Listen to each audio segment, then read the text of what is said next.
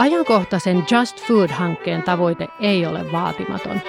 Siirtymä ilmastoviisaaseen ja terveelliseen ruokajärjestelmään täytyy voida tehdä kestävästi, hyväksyttävästi ja oikeudenmukaisesti.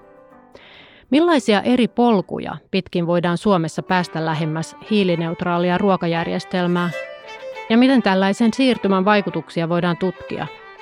Ovatko vaikutukset reiluja kaikille eri osapuolille ja voivatko ne edes olla?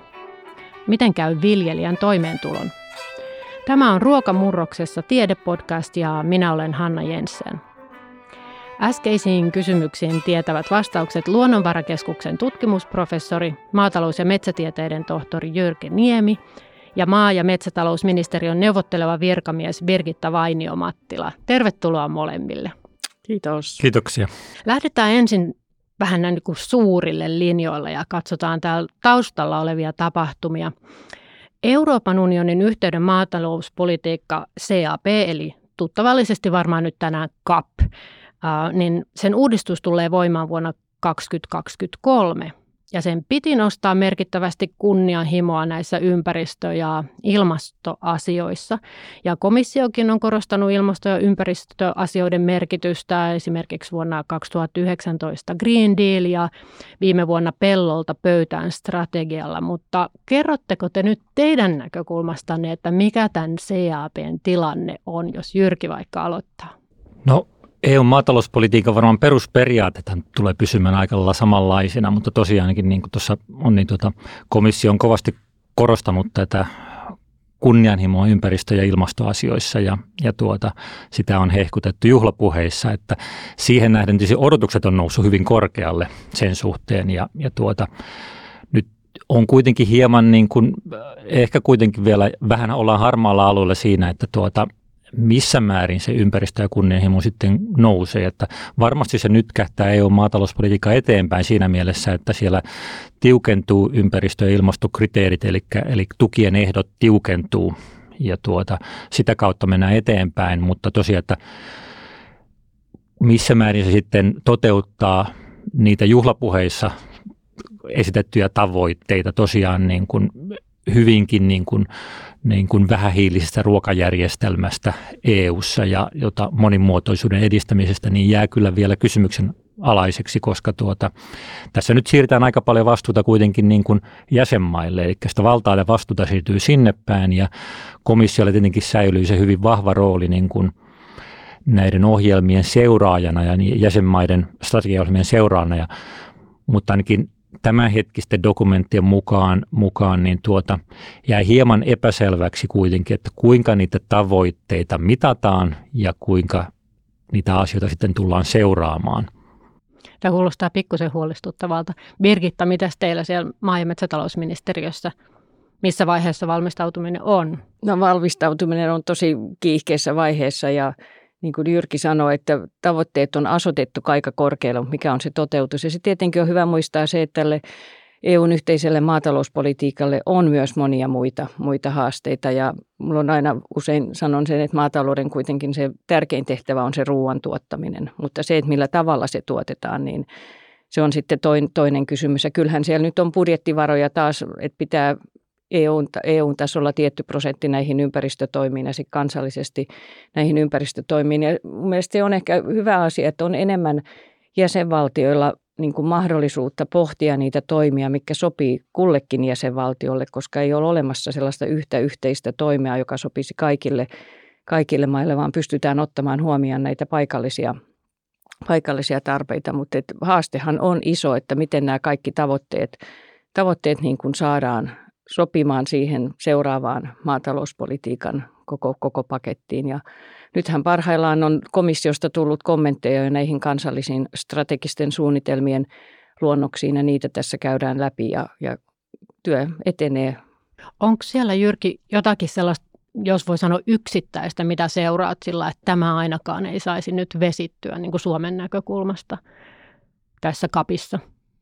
No en tiedä, onko mitään yksittäistä. Oikeastaan. Tämä on tosiaan tällainen niin kuin monien tavoitteiden kokonaisuus, niin kuin maatalouspolitiikka aina, mitä Pirkki tuossa kuvasi, että nämä ympäristö- ja ilmastoasiat on, on hyvin tärkeitä ne on nostettu hyvin, hyvin vahvasti nyt agendalle, mutta totta kai siellä on myöskin sen toimeentulon säilyttäminen sitten ja kannattavuuden säilyttäminen. Ja kun me tiedetään esimerkiksi Suomessa, niin se maatalouden kannattavuus on aika vaatimatonta näin keskimäärin, niin toki se, että jos me kovasti niitä ympäristö- ja ilmastokriteereitä tiukennetaan, niin totta kai se vaikuttaa sitten kust, helposti kustannustasoa ja sitä kautta nostaa kustannuksia ja heikentää kannattavuutta. Sekin on mahdollista, että meidän pitäisi pystyä huolehtimaan monista asioista yhtä aikaa. Että kyllä se on tällainen monitavoitteinen tilkkutäkki tämä maatalouspolitiikka. Se on pitkään ollut sitä ja oikeastaan niin kuin tämän uudistuksen myötä siellä vain se tavoitteiden määrä kasvaa. No jos nostaisi yhden, esimerkiksi tämä nykyinen viljelyalaan perustuva suora tulotuki, niin onko se sellainen, joka saattaa muuttua tai ei muutu, joka on olennainen kuitenkin? No ei ole näköpiirissä, että se on nyt muuttumassa, että se on aika siinä vaikuttaa aika pitkälti kyllä niin kuin saavutettujen etujen puolustaminen. Että tämä nykyinen järjestelmä perustuu hyvin pitkälle. 90-luvun alussa luotu hinnanalennusjärjestelmää, sitä on toki jonkin verran muutettu ja niitä tukia on irrotettu tuotannosta, mutta se hehtaaritukien määrähän on edelleen riippuvainen niistä historiallisista referenssisadoista, jotka määriteltiin pitkälti 90-luvun alussa ja kyllähän sen perusteleminen on tietenkin sitten on jo suhteellisen hankalaa, että tuota mennään 2020-luvulle samalla, samantyyppisellä politiikalla ja, ja tuota, mutta sitä on hyvin vaikea EU-ssa muuttaa, että siellä, siellä kuitenkin tuota, sekä iso jäsenmaat hyötyy näistä EU-maataloustutta, mutta myöskin pienet jäsenmaat, kuten Suomi, haluaa pitää kiinni tästä nykyistä järjestelmää, eikä haluta ottaa riskejä siitä, että mihinkä järjestelmään siirryttäisiin, jos tehtäisiin radikaalimuutos. No pystyykö Just Food-hanke tuottamaan sellaista tietoa, joka auttaisi tässä CAPn uudistuksen valmistelussa?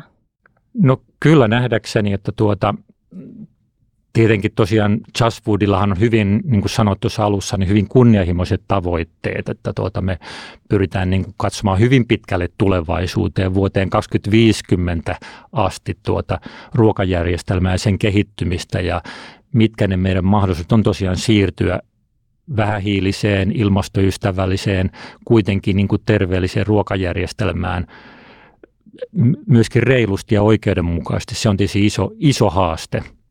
Kyllä.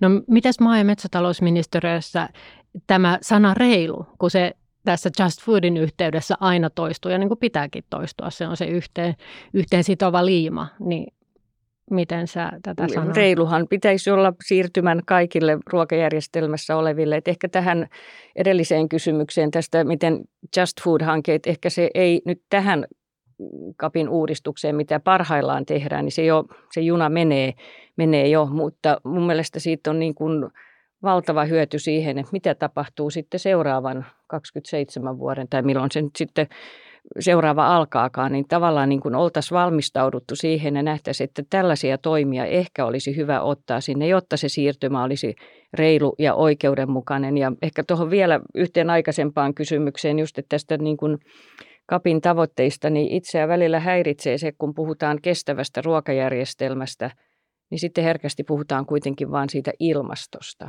Eli kestävyys on sosiaalisesti, taloudellisesti, ympäristöllisesti ja myös kulttuurillisesti kestävä. Eli pitäisi tätä kokonaispakettia, että joskus tuntuu, että tämä ilmasto niin kuin nousee vähän liiankin vahvasti keskustelussa esille ja unohtuu, unohtuu se muu.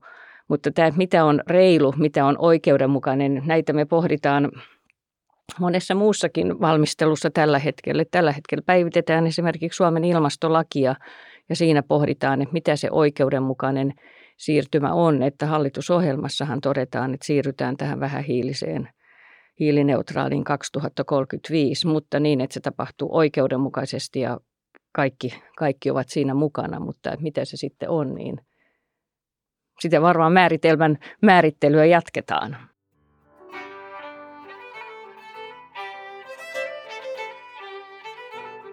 On rakennettu tämmöisiä polkuja, joita Just Food-hankkeessa kutsutaan murrospoluiksi.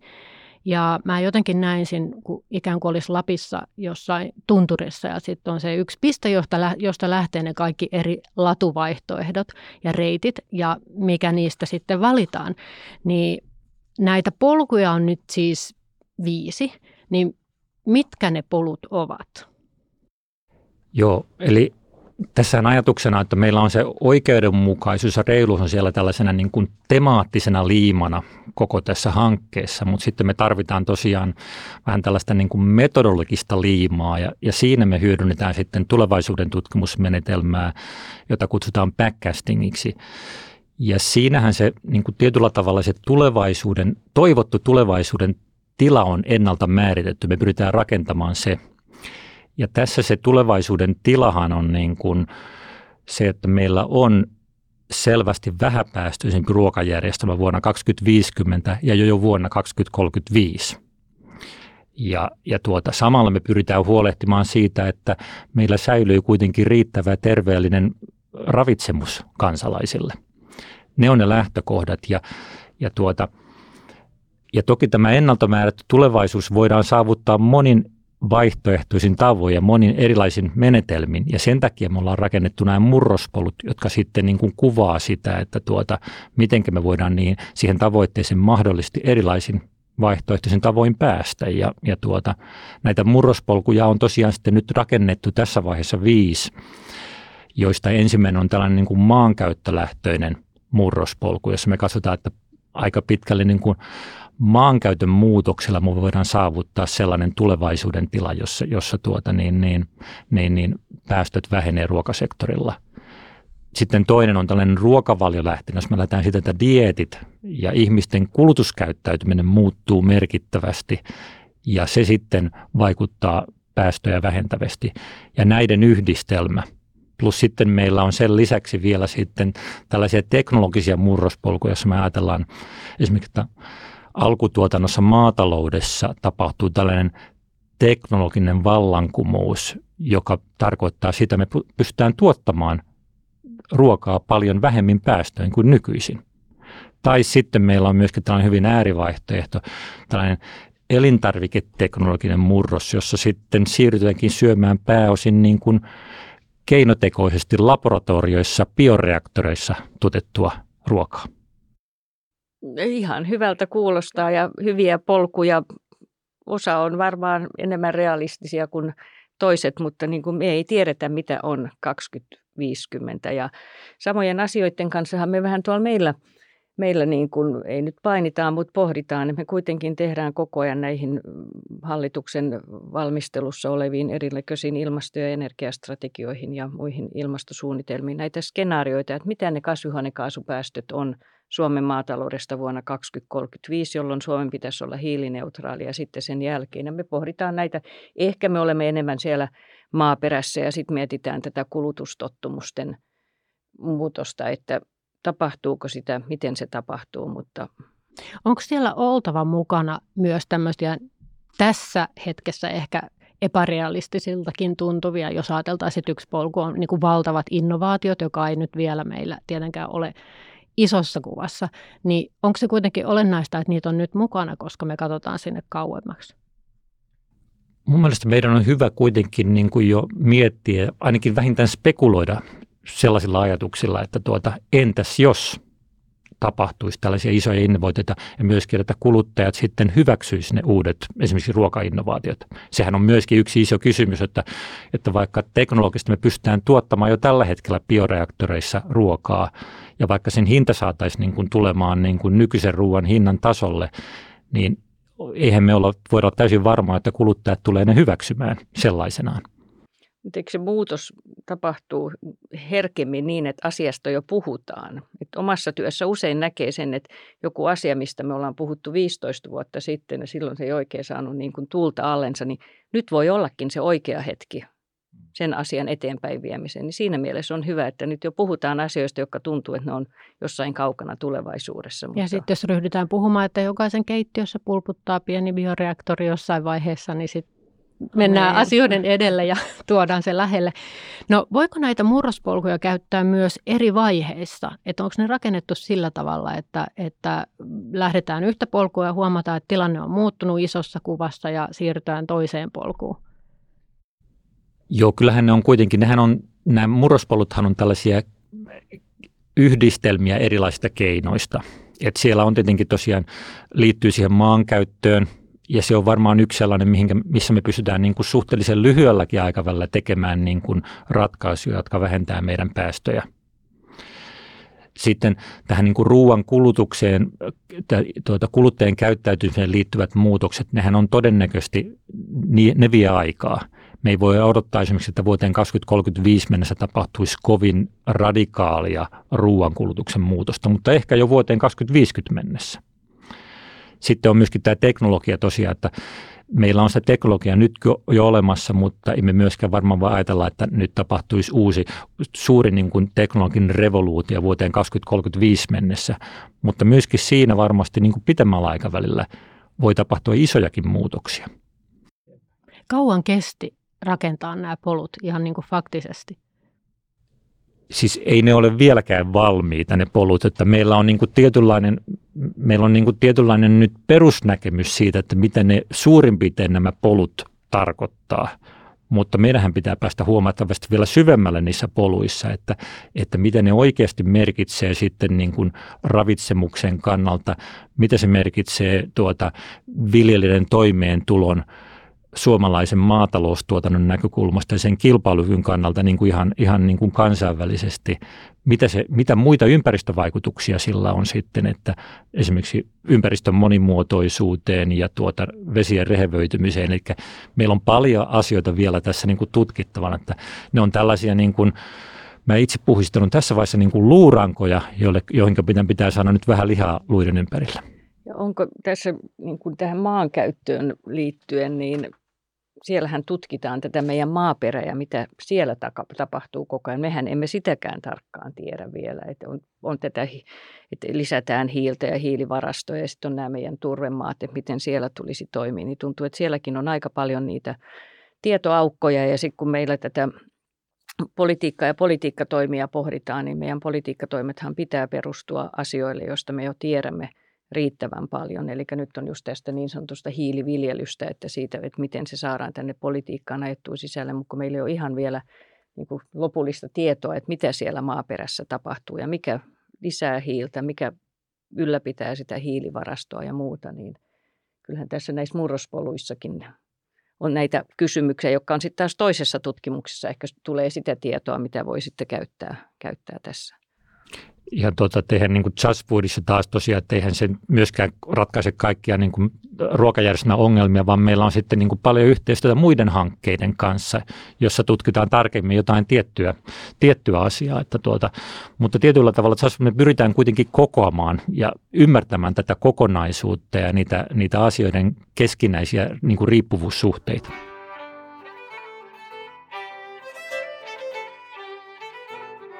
Mitä sitten tarkoittaa se, että ihan niin kuin rautalangasta, että, että näillä poluilla aletaan mallintaa tätä siirtymää tämän vuoden aikana? No sillä mallintamisella tarkoitetaan nyt sitten, että me yritetään saada niin kuin myöskin numeerisia arvioita siitä, että mehän päästään tiettyyn pisteeseen asti tietenkin tällaisella laadullisella, kvalitatiivisella analyysillä, mutta tuota, kyllä me kaivataan myöskin tällaista systemaattista mallintamista jossa me pyritään sitten niin kuin mallintamaan todellisuutta. Ei se koskaan me pystytä täysin, niin kuin, se on aina tällainen approksimaatio todellisuudesta, mitä me niin kuin mallilla, mutta kuitenkin, että me pystyttäisiin esimerkiksi ihmisten kulutuskäyttäytymistä mallintamaan, ymmärtämään niitä tekijöitä, jotka vaikuttaa ihmisten päätöksiin, minkälaista he ruokaa he ostaa – onko hinnoilla väliä, onko tuloilla väliä, onko, onko koulutuksella väliä ja tuota, perhe kotitalouden koolla tai muodolla väliä. Ja sitten meidän pitää ymmärtää myöskin sitä, että mitkä ne vaikutukset on sinne ruoan tuotantoon, esimerkiksi maataloustuotannon, maataloustuotannon määrään ja, ja tuota, tulotason kannattavuuteen. Eli me siinä hyödynnetään malleja – ja myöskin sitten me hyödynnetään ympäristömalleja, jossa tarkastellaan sitten niin kuin ympäristövaikutuksia. Eli meillä ei ole mitään tällaista yhtä isoa mallia, vaan meillä on useampia malleja, joita me hyödynnetään ja pyritään käyttämään niin kuin yhtäaikaisesti ja, ja ymmärtämään tätä, niitä tosiaan niitä ilmiöitä ja myöskin niitä vaikutuksia paremmin.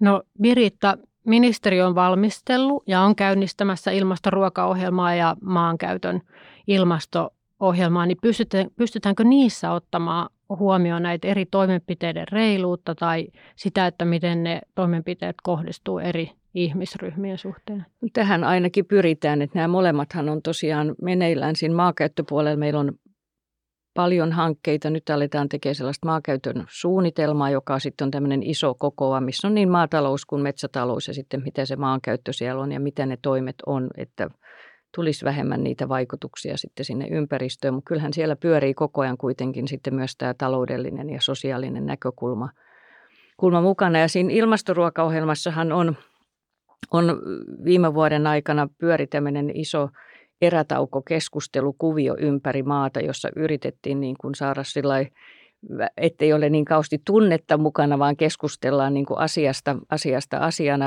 Ruokahan on aihe, mikä herättää eri, erinäköisiä tunteita. Ja niin kuin yritettäisiin löytää sellainen, että ihmiset kokisivat, että se on oikeudenmukaista, ettei tule syyllisyyttä siitä, jos mä nyt syön näin tai näin, tai sitten siellä ne alkutuottajat kokee syyllisyyttä, että jos he tuottaa tällaista tai tällaista, että niin kuin päästä sellaisella rakentavalla keskustelulla eteenpäin. Ja kyllä tätä, tämä oikeudenmukaisuus, reiluus on, on siellä se läpileikkaava teema, että me ei niin kuin lähdetä esittämään asioita, mikä sitten kohtelisi kaltoin, kaltoin jotakin ryhmää. Tai sitten jos on, että joku kärsii, niin sitten tietenkin pohtia myös sitä, että voidaanko, onko joku kompensaatiojärjestelmä tai miten sitä siirtymää voitaisiin helpottaa.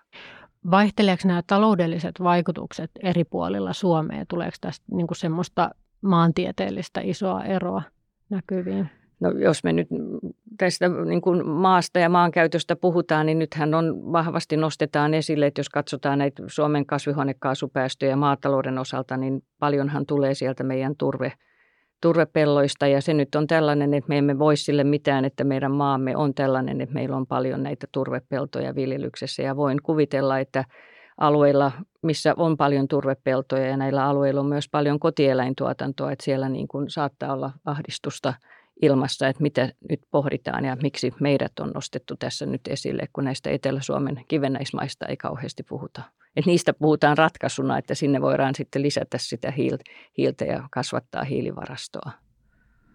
Juuri näin, että kyllähän se, niin kuin jos me kohdistaan niin kuin vahvoja poliittisia toimenpiteitä turvepeltoihin, näihin orgaanisiin maihin, joista, joista näitä päästöjä tulee, niin, niin, niin totta kai se kohtelee eri tavalla tuota, suomalaisia viljelijöitä vähän eri puolilla Suomia, että ne on kuitenkin tuota maantieteellisesti aika keskittynyt keskittynyt nämä orgaaniset maat ja tuota, niitä on tietyllä lailla paljon ja niillä on merkitystä. Että kyllä se, kyllä se niin kuin kohtelee eri tavalla ja, ja tuota, myöskin jos me ajatellaan sellaista, sellaista tuota, skenaariota, jossa, jossa tuota, ruoan kulutus muuttuisi merkittävästi kasvipainotteisempaan suuntaan myöskin Suomessa. Ja, ja tuota, totta kai se myöskin sitten tarkoittaa sitä, että kotieläintuotannon mahdollisuudet heikentyisi ja, ja, ja se olisi myöskin, myöskin aluepoliittinen, maaseutupoliittinen kysymys ja, ja tuota, heikentäisi taloudellista toime, toimeliaisuutta sitten ja löytyykö sitten sitä korvaavaa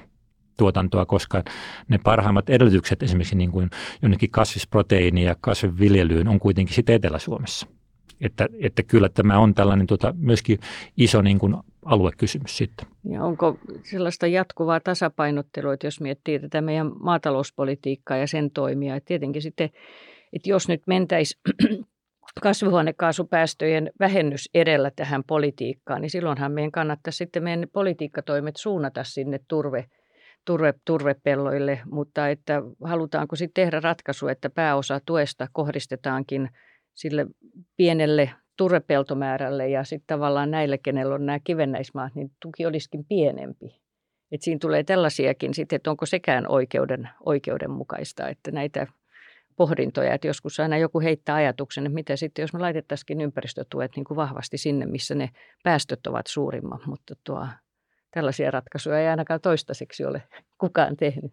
Joo, kyllä meillä varmaan on tarve niin kuin politiikassa tosiaan kohdentaa toimenpiteitä enemmän, että meillä on ollut tällainen linja pikkasen, että tuota, niin, niin, me ollaan pyritty tätä kohdentamaan asioita niin kuin kaikkialle Suomeen. Sanotaan vaikka niin kuin ympäristötukea, että vaikka meillä on niin kuin tutkimustiedon kautta on tiedossa, että, että ne parhaimmat tulokset saataisiin tässä tietyllä alueella kohdentamalla, mutta, mutta tuota, poliittinen realismi on kuitenkin johtanut siihen, että ei haluta tukijakoa muuttaa. Että sehän on vähän meillä tässä niin kuin politiikassa yleisesti ongelma. Se on koko EU-tasolla, mutta se on myöskin Suomessa, että tuota, haluttaisiin muuttaa mahdollisimman vähän, koska se aiheuttaa tietysti valitusta sitten taas siellä, missä menetetään. Ja, ja tämä on niin kuin politiikan tekijöiden kannalta totta kai iso ongelma, että helpompi säilyttää se ennallaan.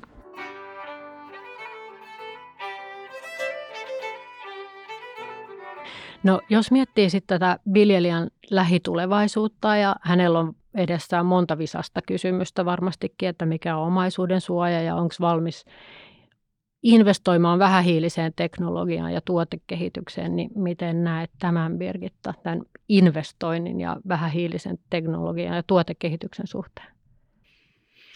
Kysymys on hyvä, mutta ehkä tässä niin kuin, että, että mikä on se vähähiilinen kehitys, että mä nyt kun on tätä maataloutta jonkun aikaa seurannut, niin kuitenkin ehkä tässä on meneillään sellainen, että niitä vanhoja hyviä tapoja viljellä, että ne on matkan varrella unohtunut ja nyt ne niin kuin nostetaan uudelleen keskusteluun. Et, mä en ehkä löydä kauhean paljon sellaisia, että mikä olisi ihan se uusi juttu. No tietenkin on nämä täsmäviljelyt ja teknologia tulee ja voidaan tarkentaa kasvinsuojelua ja lannotusta tarkemmin, mutta semmoinen niin perusmaanhoito, niin sehän on tiedetty jo kauan kauan sitten, että miten sitä maata hoidetaan. Että pitäisi olla sitä humusta siellä pellossa ja me pidetään huolta niistä pelloista ja niiden kasvukunnoista, kunnosta, mutta se on ehkä matkan varrella unohtunut ja se niin kuin on tällainen, tällainen mikä on, on niin kuin uudelleen ja on hyvä, että näistä puhutaan ja keskustellaan ja neuvotaan viljelijää kaiken kaikkiaan, mutta tietenkin sekin tulee muistaa, että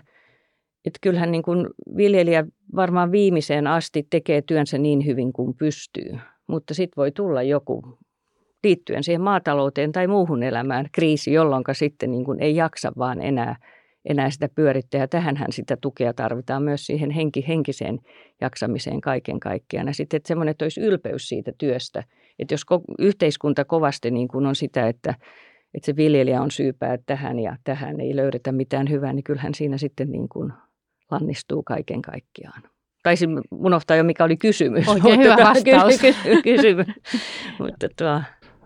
Että, joo, tämä on varmaan totta. Toisaalta varmaan olisi niin kuin hyvä, että ehkä sitä syyllistämistä niin kuin tapahtuu tur, turhankin takia sitten, että tuota, meidän pitää vain niin kuin ymmärtää se kaikkeen ruokasektorilla toimii, että ruoantuotanto aiheuttaa päästöjä. Se aiheuttaa myöskin ilmastopäästöjä.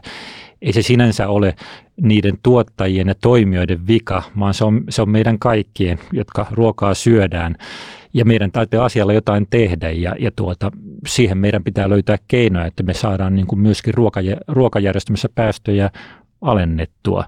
Että tuota, Suomellakin on kuitenkin niin kuin hyvin kunnianhimoiset nämä hiilineutraalisuustavoitteet jo vuoteen 2035 mennessä pyritään siihen, että meidän yhteiskunta on hiilineutraali, niin mikään sektori ei oikein voi jättäytyä se ulkopuolelle, että kaikkien on oltava siinä mukana ja täytyy löytää niitä keinoja ja kyllä niitä keinoja on, että tuota, ei, se, ei se siitä ole kiinni, että tuota, me voidaan hyvinkin, hyvinkin niin kuin myöskin maataloudessa ja ruoantuotannossa päästöjä, päästöjä saada alemmaksi.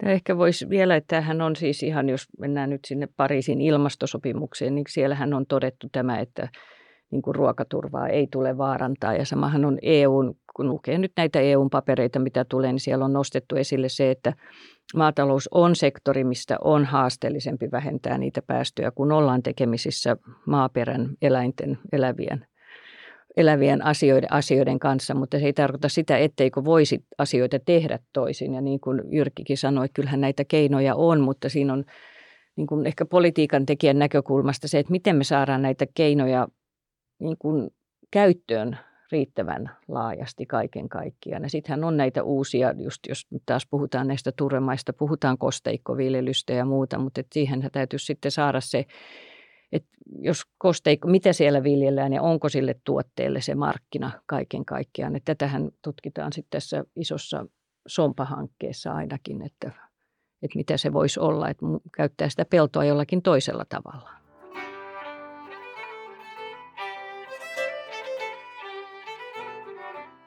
Olisinkin kysynyt tähän loppuun erittäin ajankohtaisen kysymyksen, että mitä te näette että, ja mitä ministeriössäkin ajatellaan, että mitä tapahtuu turvepelloille? turvepertujen viljelyä yritetään saada nykyistä kestävämmäksi. Ja tässä on tietenkin sellainen, niin kuin, että tämä olisikin helppo, että sanotaan, että tehdään näin. No nythän on, että, että yksi toimi turvepeltojen päästöjen vähentämiseksi on, että siellä olisi just pitkäaikainen pysyvämpi kasvipeite, nurmi. No mikä meillä sitä nurmea hyödyntää? ne on yleensä sitten nämä naudat ja näin hevosihmisenä aina sanon tietenkin ne hevos, hevosekin, mutta ne ei nyt sitä kaikkea heinää syö. Eli sitten taas jos kyseenalaistetaan tätä kotieläintuotantoa, niin ei ole, niin kuin, ei ole semmoista yhtä selkeää ratkaisua, että mitä sille nurmelle tehdään. No se voidaan ehkä käyttää biokaasutukseen, mutta jos se nurme on tuotettu turvepellolla, niin silloin tulee sitten taas EUn energian kestävyyskriteerit vastaan, että onko se nurmi sitten kestävää niin kuin sen lainsäädännön näkökulmasta. Niin.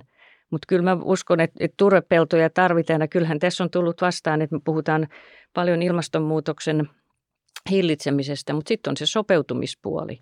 Ja näitä kuivia kesiä kun on ollut, niin missä se paras, paras sato on tullut? Se on tullut sitten sieltä turvepellolta, missä se kosteus kosteus säilyy verrattuna muihin peltoisiin. Että niin kuin tästäkin näkökulmasta sitä voisi joskus käydä tätä turvepeltokeskustelua. Että se voi olla myös tämmöinen niin kuin tavallaan vähän huoltovarmuuskysymyskin. Kyllä se niin kuin kyllä se tämä turvepeltoasia tulee tietenkin ja se tulee nyt aika, aika nopeasti meillä vastaan, koska se on kuitenkin, se on kuitenkin niitä keinoja, joilla me pystytään niin kuin suhteellisen lyhyellä aikavälillä tuota, niin, niin, ruokasektorin päästöjä vähentämään. Mitään tällaista niin kuin yksittäistä patenttilääkettä ei ole, sehän on hyvin vaikea kysymys. Että turvepeltojakin on erilaisia, ne on erilaisessa tarkoituksessa, mutta että kyllähän meillä nykyisten tutkimusten perusteella kuitenkin on, meillä on selkeästi sellaisia vähän niin kuin heitteille kietettyjä turvepeltoja, jotka varmaan sopivilla kannustimella saadaan siltä pois kokonaan viljelykäytöstä, joka auttaa asiaa eteenpäin.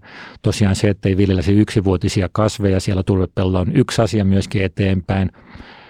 Ja toki sitten osittain me voidaan varmaan niin kuin myöskin ennallistaa tai ainakin ylläpitää sitä vedenpintaa siellä turvepellolla sen verran korkeampana, että ne päästöt selvästi vähenee. Ja kyllä mä näen, että jos me halutaan niin kuin nopeita tuloksia, niin, niin, niin meidän on syytä kohdistaa toimenpiteitä sinne ja kannustimia sinne. Mä uskon, että se on niin kuin yhteiskunnan kannalta kuitenkin niin suhteellisen niin kuin edullinen ratkaisu kohdistaa sinne sellaisia riittäviä kannustimia, että maanomistajat ja viljelijät on valmis niihin tarttumaan. Ja kun eikö tässä ole vähän Jyrki sitä, kun olen just Luonnonvarakeskuksen muidenkin tutkijoiden kanssa puhunut, jotka on pitänyt tällaisia niin turvepeltoihin liittyviä tilaisuuksia tutkimushankkeihin liittyen eri puolilla maata, niin kuitenkin siellä on myös viljelijöillä on halukkuutta, kiinnostusta siihen, että miten asioita voisi tehdä toisin. Ja sitten voi tulla sitä just, että on tällaisia peltoheittoja tai muita, että he vois esimerkiksi ne metsittää tai tehdä jotakin muutakin niillä että ei, se niin kuin, että ei siellä ole täydellinen vastustus tähän, mutta että, että se täytyisi tuoda ne hyvät, tehokkaat ja riittävän kannustavat toimenpiteet, niin uskon, että varmaan päästään niin kuin yhteistyöllä eteenpäin siinäkin. Joo, kyllä siellä on hyvinkin, hyvinkin siellä on niin kuin halukkuutta, että riippuu Joo. sitten myöskin tosiaan siitä, että mitkä ne taloudelliset kannustimet on. Ja, ja siinä tietenkin, totta kai siinä on sitten tämä niin kuin, myöskin se, että miten niin kuin maatalouspolitiikkaa tätä niin kuin, tuota, hiilinielupolitiikkaa yhdessä toteutetaan ja, ja mikä on niiden koordinaatio on myöskin sitten erityisen tärkeä tässä.